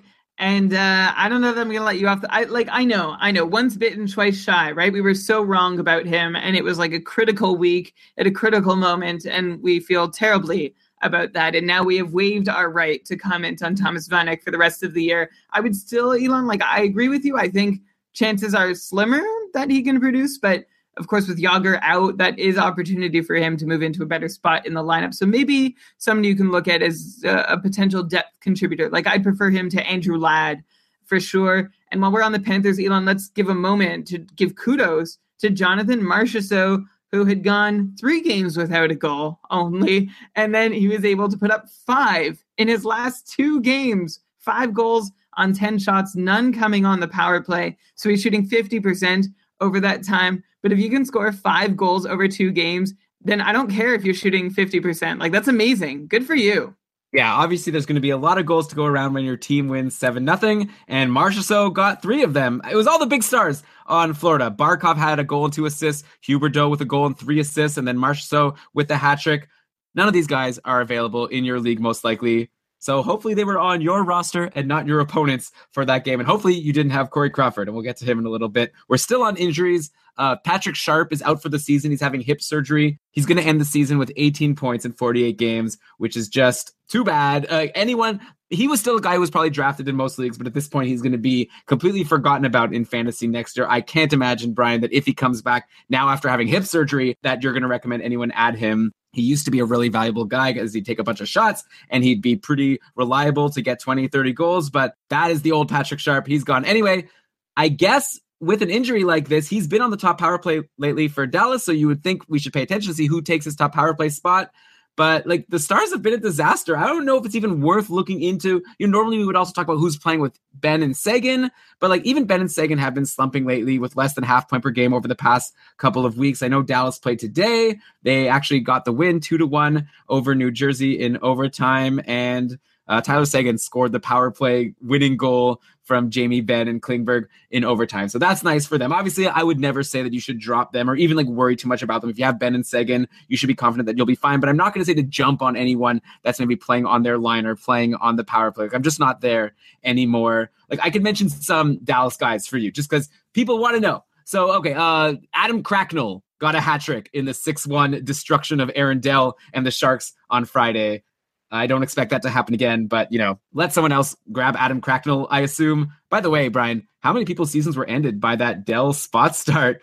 He led in six goals, and a lot of people were really excited to grab Aaron Dell last week just because he had those two back-to-back games. They knew they'd get two games from Dell, and so I'm sure he destroyed a lot of people's seasons, which is sad. San Jose actually has another back to back this coming week against Edmonton and then Calgary. I wonder if people are going to risk starting Aaron Dell again, or if, you know, someone who hasn't taken him yet, if they'd be willing to take the risk on him, even though he blew up that last game. You know, Martin Jones, by the way, has also been weak lately. He led in seven goals versus Nashville in the last game he played, and only now a 913 save percentage on the season for Martin Jones a lot of people think of him as like a really good top fantasy goalie. Maybe he's just an average goalie on a team that's usually great, but is right now struggling. I wonder if people should be afraid to play Martin Jones coming up. And speaking of San Jose, did you know that Brent Burns recently broke out of a seven game pointless streak? You don't see that very often, but I'm not too worried about him. He's gotten points now in his last couple of games. Brian, the depths I go to to not have to talk about the Dallas Stars.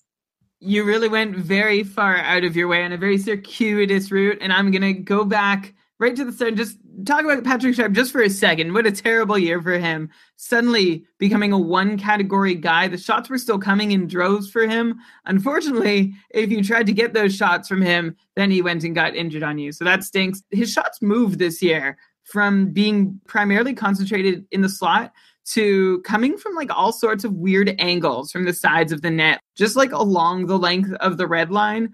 So I feel like something changed in his game that I only noticed once I looked at those heat maps. So maybe uh, maybe we'll have some more insight for you on that later.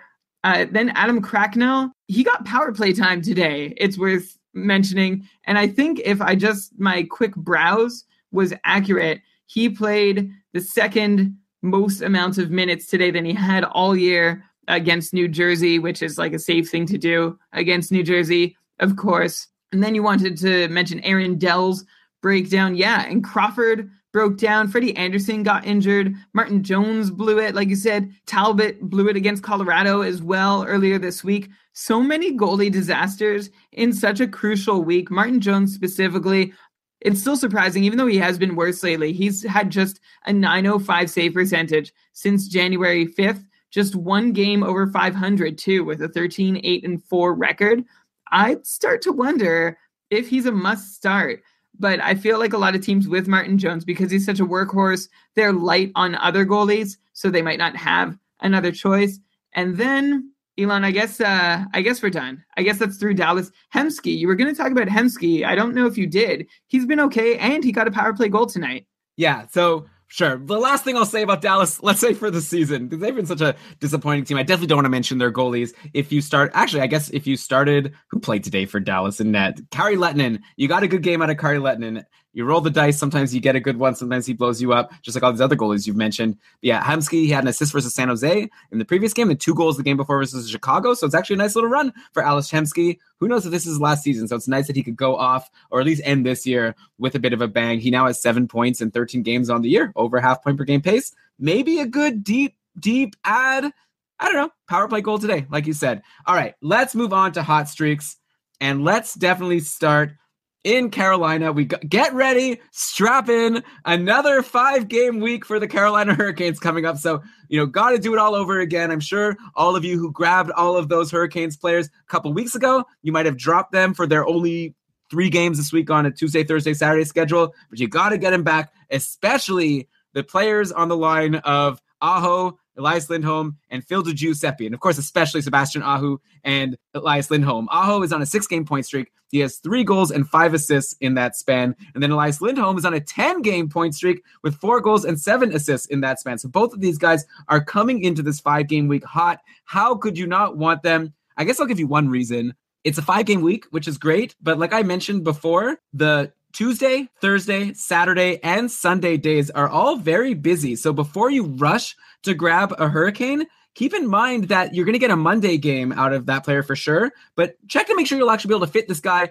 in your lineup for all of the rest of these four other games because the four other games are all on busy days. But regardless, I feel like probably you would have to try to make room for Sebastian Aho or Elias Lindholm because they've both been completely scorching. And then Di Giuseppe, obviously that's great that he's gotten upgraded to play on this line with these two red hot players, and he hasn't produced yet in this new role. But I'd imagine some points will trickle in over five games if he could stick with these guys. And he's a big hits guy.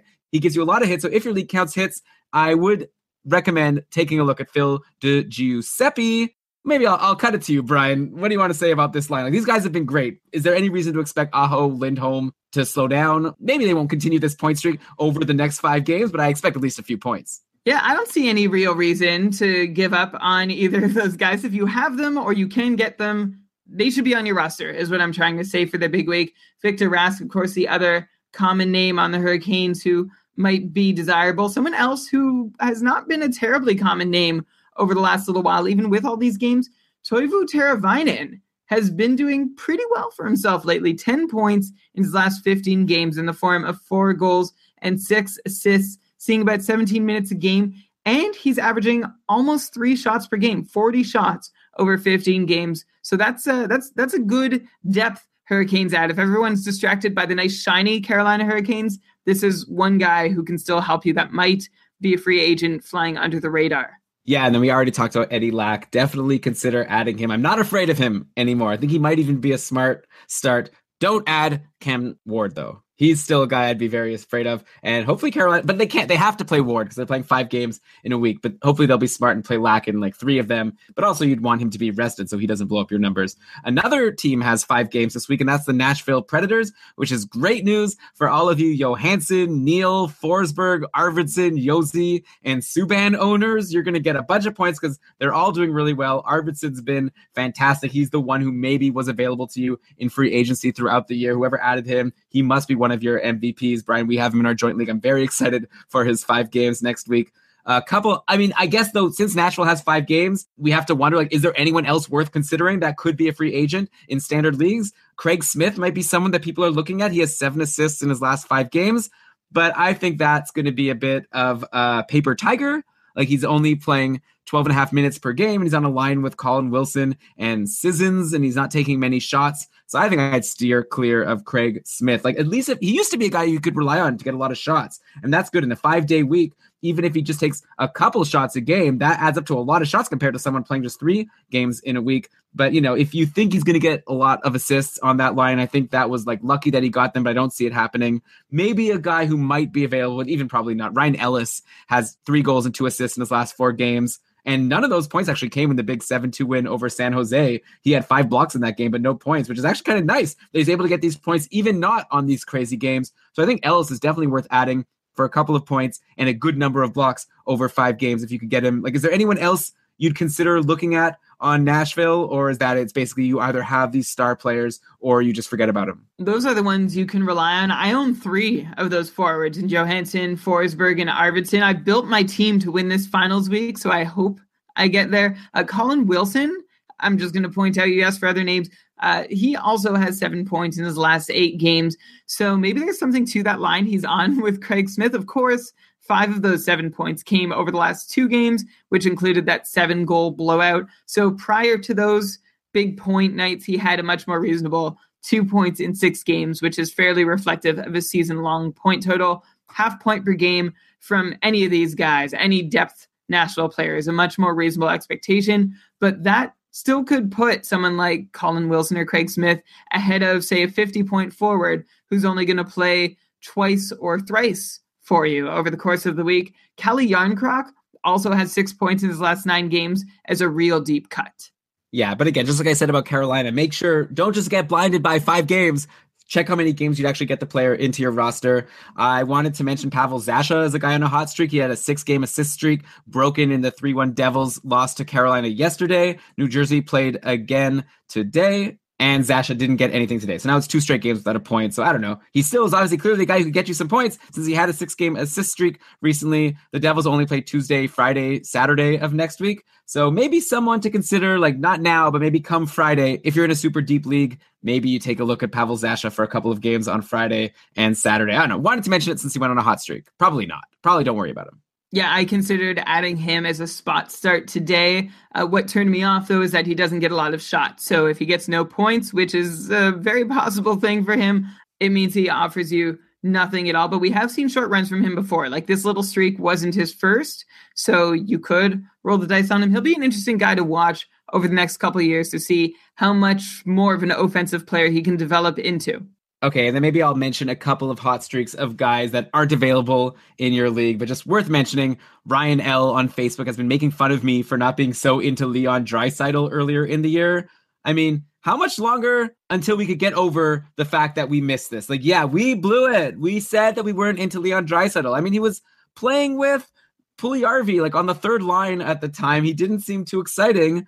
But since then, he's moved up to play with Connor McDavid, and he's just amazing, right? He's on a seven game point streak right now, in which he's picked up four goals and 10 assists in seven games, 14 points in seven games. Insane. Yeah.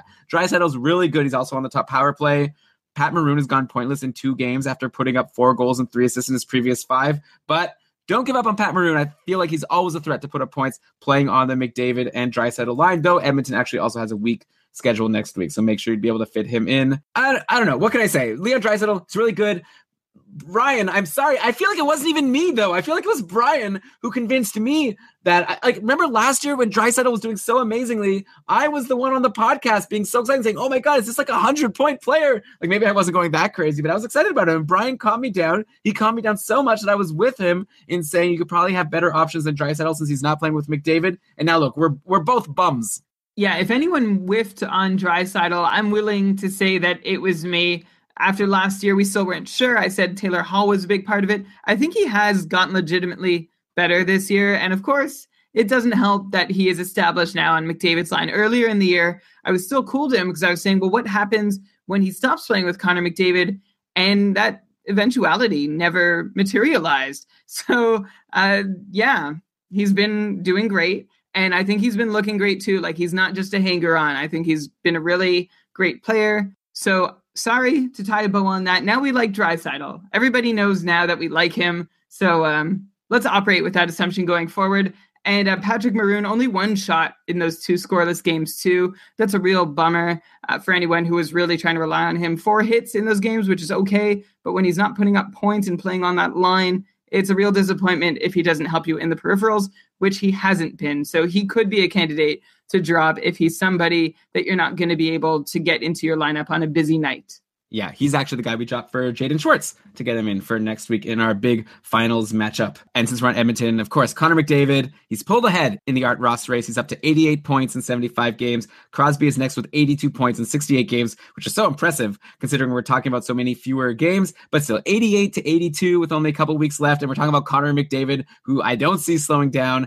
I think unless something crazy happens, I think McDavid has got this in the bag any chance that McDavid can get 12 points in his last seven games and hit 100 points on the year? It's no fun if there's not at least one player getting 100 points. Last year, Patrick Kane did it. Why can't Connor McDavid? No reason. Absolutely, there's a chance. Especially if he keeps playing on a line with the amazing Leon Draisaitl. okay, there. Ryan, is that enough for you? And then another hot streak of a guy that you definitely can't get, but I wanted to mention another goal today for Eric Staal. I'm going to call it, Brian. Does Eric Staal have the best bounce back season of the year. So I'm talking a guy who used to be good, then had some bad years, one or more bad years, and now a huge bounce back. I feel like Eric Staal is the guy. I'm thinking maybe Henrik Zetterberg might be in the conversation, but Staal is up to 58 points in 75 games. This is a guy who was like a 40 point guy last year, totally useless. Now he's like the main center on Minnesota, and he's been fantastic for anyone who grabbed him. A lot of people probably were even able to grab him as a free agent earlier in the season. So that was definitely a smart pickup for you if you made that add early on. And here's a little secret don't expect him to necessarily repeat it next year. I know it's a great story, and I've been really on board with the whole Eric Staal resurgence. We felt like he needed to get out of Carolina, and then we quickly realized he also needed to get out of New York, and he landed in a place that appreciates him. However, his shot rates are still declining for the third straight year. I should clarify his shot attempt rates are in decline, but his shooting percentage, his individual shooting percentage, doubled this year over the last two. It's up to 13%. So he got a few more goals than he probably should have. But hey, not to take anything away from him, a great year from Eric Staal. And I still think next year in Minnesota will still be better than he would have been able to put up in Carolina. Okay, well, there's a discussion for the summer series. I'm sure we're going to be bringing up Eric Staal as one of our players who scored a lot more points than we expected going into the year. Dustin in the chat room is mentioning Bobrovsky as someone who maybe had the best bounce back season. Yeah, it's a good candidate. He was really brutal last year, and Korpisalo was stealing starts. This year, Bobrovsky has been one of the best. Definitely a good point there let us know. Tweet at us at Keeping Karlsson if you think of any other player who maybe is in the running for the best bounce back season of the year, aside from Staal, Zetterberg, and Bobrovsky. Let's go to some cold streaks to end the show, Brian. We already talked about this, but let's just mention it again. Two huge losses and games where he got pulled for Corey Crawford last week likely cost many of his owners their chance at the fantasy hockey finals.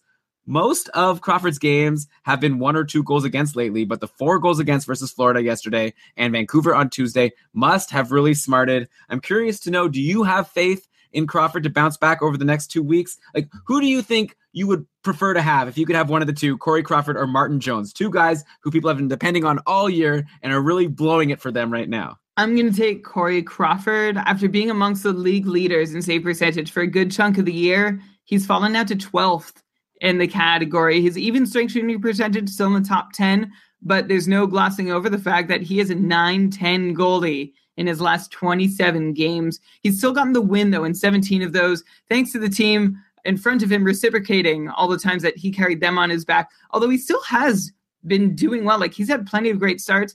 Unfortunately, they've been offset and interspersed by some really terrible starts, too. Uh, Corey Crawford, though, is a good NHL goalie. I would like to think that he can put up an above average save percentage just by a bit uh, the rest of the way. I don't know what's happening in San Jose. Like the one thing that I like more about Crawford is that his highs have been higher than Jones and he's got more wins while Jones, like I mentioned earlier, has struggled to stay above 500. So yeah, I would take Crawford between the two as the goalie I would choose to bounce back. By the way, Matthew Perreault, power play goal. So just add that to our discussion from before about him. I definitely take him over Bryan Little for next week. By the way, I'm not sure if I said that in the discussion or if I just asked you, but that would be my pick. And I would have said that even before the power play goal that he just scored. Okay, Brian, to end the show, we're in the cold streak section. I thought instead of us having to do work, patron Kyle in our patron only Facebook group asked a question earlier this week. He said, Is it time to punt Foligno?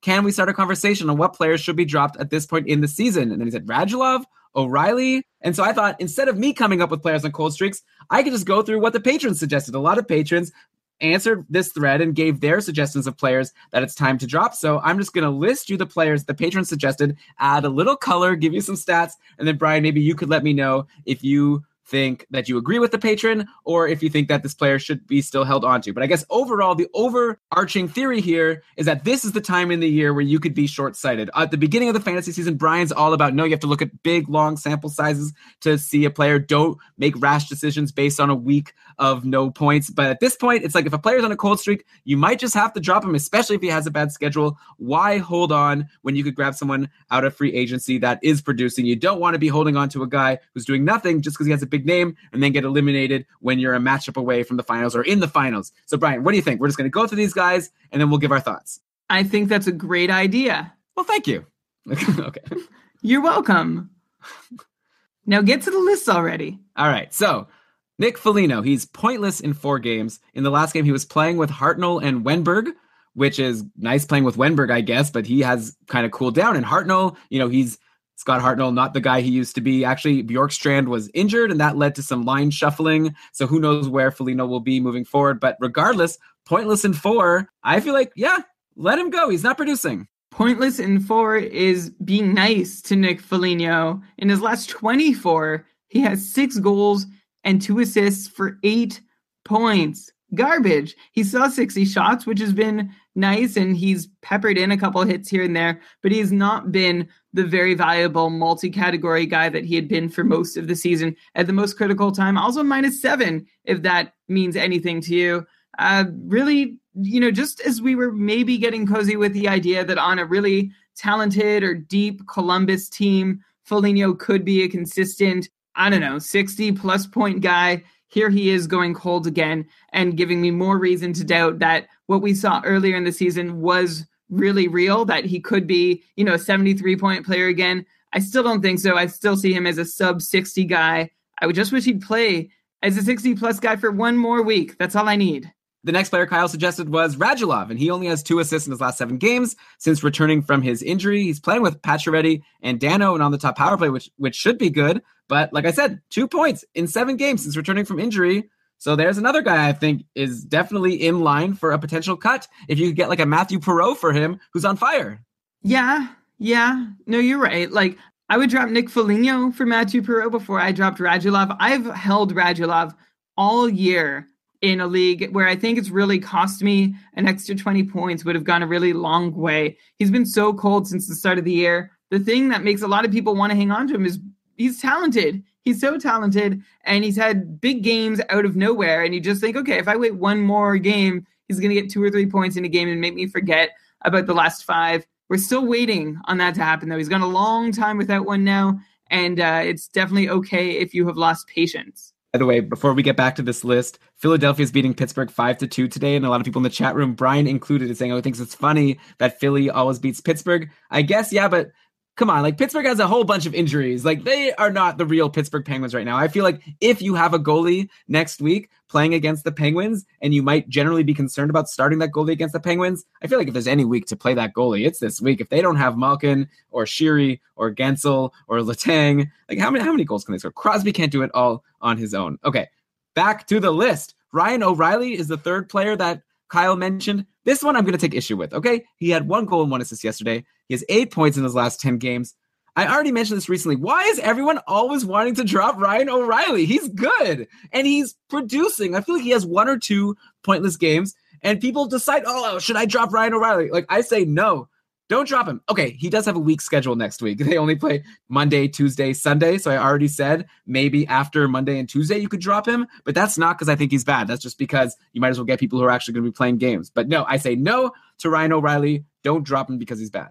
I also say no to dropping Ryan O'Reilly. As we talked about at the top of the show, Kyle Okposo's back. That's good news for the whole Sabres top six, including Ryan O'Reilly. So you should probably hang on to him. I don't know why a lot of people are so ambivalent towards him. And, you know, like he gives a lot and sometimes he goes cold, but on the whole, he's a good guy to have. I would hold on through to the end of the season. I really just don't get it. He's great. I say always hold on to him and draft him high next year. He gets you shots. He's on the ice all the time. He's on top power play, and he's a solid like 65 point guy. Okay, Landeskog. So Ian suggested Gabriel Landeskog. I feel like you're two months late on that one. Like you should have dropped Landeskog a long time ago. I'm embarrassed that it took me so long to drop him in my league against you, Brian. He only has one assist in his last nine games for sure. For sure, let go of Landeskog. Absolutely. We've been harping on this all year. Landeskog is not worth holding. Let go even in a keeper format, I wonder if your league mates are getting to the point where they're not interested in a drop Landeskog because where is the sunlight in Colorado? I don't know. I don't know where the light at the end of this current tunnel is. It's definitely not coming within the next two weeks. Okay, then we had three players in a row from Anaheim mentioned, so I'll say them all. Chris suggested Cam Fowler. He had one assist versus Winnipeg on Friday, but only four assists in his last nine games overall. He's still on the top power play half point per game approximately is okay for a defenseman. But yeah, if you could get someone who is better, I agree that you probably shouldn't be expecting too much from Fowler. Anaheim's playing today against the Rangers. It's currently two to one for the Rangers in the first. And Patrick Eaves scored a goal, oh, assisted by Cam Fowler and Ryan Getzlaf. Oh man, so that's two games in a row with points for Fowler. Chris, did you drop him? And are you regretting it now? Eh, I don't know. Now I'm not so sure. I mean, if he's producing he, and he's on the top power play, maybe you do hold on to him. And then Ryan Kesler, Chris also said him. He said if faceoffs aren't counted, you could probably drop Kesler. He had one assist also versus Winnipeg. And he had one goal and two assists in a game versus Washington on March 12th. But aside from that, he has no points in any of his last 10 games. So that one I definitely could get more behind. Maybe it's time to let go of Ryan Kesler if you're not benefiting from his peripherals. And then Brad brought out the big guns, Corey Perry, also on Anaheim. So he had a goal versus Winnipeg. It's like all these guys who were saying had a point against Winnipeg, and then Perry also had two goals and an assist in that game versus Washington on March 12th. But aside from that, also pretty much nothing aside from those games. So he's maybe also someone you can let go of. He's just not producing. None of them are producing except for now Cam Fowler, apparently. Yeah, they also play Tuesday, Thursday, Saturday next week, so they might not be your first choices to play in your lineup with how cold they've been. I feel like there's still production to come from either of them. They play again Sunday. If you're still in dire straits, you can always re-add them. I don't know. I'm a little hesitant to say to drop those guys. It depends on who else you have. One guy that I would drop before them, Sami Vatanen, has gone back to doing nothing. So if you added him while he was taking shots and getting a couple points and doing just a little bit for you. He's now back to doing, like I said, nothing. So forget about Sami Vatanen as well. I'll add him to the list of ducks that you are okay to be impatient with, but he should also be the first one you drop of the bunch. So, Brian, Patrick Eaves scored that goal today. I'm trying to make a decision for us in our joint league. I want to drop someone to pick up Richard Panik, who's got Monday, Wednesday, Friday. I want to drop one of these guys who play Tuesday, Thursday that we won't get in our lineup. I was planning on it being Eaves. Now that he's scored today, oh, it's so hard to decide. These are the tough decisions, people. Like, we could also drop David Backes, but he's on that top line and he gets hits. And this is, uh, anyway, okay people don't care about that, but may- maybe they do. Okay, last guy on this list from oh no, there's two guys left on this list from the Facebook thread. Uh, Brett suggested Ryan Suter. He scored yesterday versus Vancouver, but he only has two points in his last ten games. Minnesota played today against Detroit. If I were a betting man, I'd say Suter did not get a point. I'm correct. He did not. So make that 11 games. He's been such a bust this year. Like he had a really great hot start and then has done nothing over the past like couple of months. I agree. You could definitely let go of Ryan Suter in most formats. Yes, agreed. And we know how much you hate him personally because of the deal you made that really did not work out in your favor. So sorry about that. Uh, goodbye, Ryan Suter. And then last on the list, another one of Brian's favorites, Jacob Voracek, suggested by a guy named Jacob. And uh, yeah, Voracek has only one goal and one assist in his last eight games, though Philly played today. And I'm pretty sure that in this 6 2 win over Pittsburgh, I saw Voracek on the score sheet. He had a goal. So that's nice. I mean, obviously, if you're dropping Jacob Voracek, it's because you're in a very shallow league, one of these leagues where you have a lot of superstars, or not superstars, but like good producing top six, potentially top power play guys in free agency. You know, you get these questions, Brian. We get these questions with guys like Stepan or whatever in free agency. So maybe in a league like that, you can consider dropping Jacob Voracek yeah, he had a good game today. He scored a goal, but like I said, it's against a very depleted Pittsburgh Penguins team. Aside from that, Philly has been having some trouble scoring lately, and Voracek has definitely been one of the guys who has been snake bitten. As down on Voracek as you might be, keep in mind he has 56 points in 74 games, not counting tonight's results. So he's got a good shot at being a 60 point forward, and I know you'd hope for more from Jacob Voracek, especially uh, considering the amount that I always like him and pump him up as having been a point per game guy in the past. Maybe those days are now behind him, especially on a struggling Philly team. Things need to change in Philadelphia, though. And I was going to say the same thing about Dallas earlier. We need coaching changes in both these cities. And then once that happens, we'll get a new look at what these guys can do. For now, though, I think you need to keep Jakub Voracek. He's a threat to score each and every game. And Brian, I think that might be it for all the advice we have for you going into potentially your fantasy hockey finals or your semifinals if your league goes all the way to the end of the season. So at this point, good luck. I hope that we've given you enough to help you. Definitely feel free to tweet at us at Keeping Karlsson. I actually booked the day off of work tomorrow because I want to be available to answer tweets. I feel like last Monday we really dropped the ball and I wanted to take a vacation day for a while anyway. So tweet at us at Keeping Karlsson if you're making any like weekly lineup decisions. I'll be there to try to help you out. And yeah, good luck to you there are unfortunately some teams that won't be continuing their fantasy seasons because they've unfortunately been eliminated. And we asked on Twitter and in our patron only Facebook group for people to submit the names of the teams that have been eliminated so we can pay tribute to the great seasons they had and the sad losses they have incurred. At this point, you know, last week we were naming teams, so that could have included teams that didn't even make the playoffs. These are teams that had a chance to win that got eliminated in maybe a semifinals. So sad. Brian, why don't we cue our sad team music? And let's go ahead and start reading off the names of the teams that were eliminated. Why don't you start? Brooks like we made it. A little Shania Twain for you there. And that's the last time I will ever do anything remotely similar to singing on the show. it's more relevant than Spoon, anyways. Snow Goons. Two U's, two K's, two points which is apparently something Jack Edwards says when the Bruins win with Tuukka in net. Incredibly corny yet awesome, says the person with that team name. I guess they would think so since they named their team after it. But their team was not awesome enough to win. Sorry. Raccoon McJesus. Sod Boys. Froleak my testicles. Hmm. Classy. Along that line, going in dry sidle. All right. Risky Brisness. Is that a Bryzgalov reference? Is there any other player it could be? I don't know. I feel like if you had Bryzgalov on your team, then you didn't have much of a shot this year. Right, right. First mistake. Uh, Hat Illusions. Do you get that? It's an Arrested Development reference? I have to rewatch. Okay, yeah, me too. I have to rewatch everything because I don't retain anything. Okay, keep going. Good show. Oh, she can you see? Eric Holla at your boy. Boats and Hosas. Jack to the future. Now on to our patrons who lost teams. Carly's Angels. Get the Falk Hoff, and I'll have a Colt 45. Oh no, Colton. You lost three teams. That's sad. That's a rough week. Uh, the big Pavelskis. Out in the first round after finishing second. What a letdown. Damn. I came in like a Rowitsky bow. That is so good. I don't get it. It's a Miley Cyrus reference. I came in like a wrecking ball. I came in like Rovetsky bow. Oh, I guess I didn't pronounce it right. I'm glad you did that. Okay. I'll go again.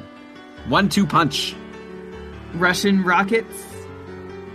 Mighty Matildas. That's Jade here saying they are likely done. And from seeing what she's been saying in the chat room during the show, I think that they are done. Cool. That does it. So, congratulations to all those teams who've kept your names off that list. If you have by chance won your league by now, you can send us your name too, and we'll celebrate you on our winner's circle starting next week. I think we'll definitely be able to do that. And also, if you've lost, you can also write us if you missed out on this opportunity. So sad, Brian. And I'll add one more name to the list the best keeping Karlsson host. Can you can you legitimately call yourself that now that you lost? I don't think that makes you the best keeping Karlsson host. I was just too focused on preparing our podcast. Oh yeah, yeah. You you're definitely listeners first, your own team second. Of course. Yeah. But okay, thanks everyone for tuning in to this week's episode. I hope you liked it. I hope you found some good nuggets in there. Let us know what you think. Tweet at us at Keeping Karlsson. Like I said, I'll also be answering your fantasy hockey questions all throughout tomorrow to try to help you going into your final or semifinals weeks.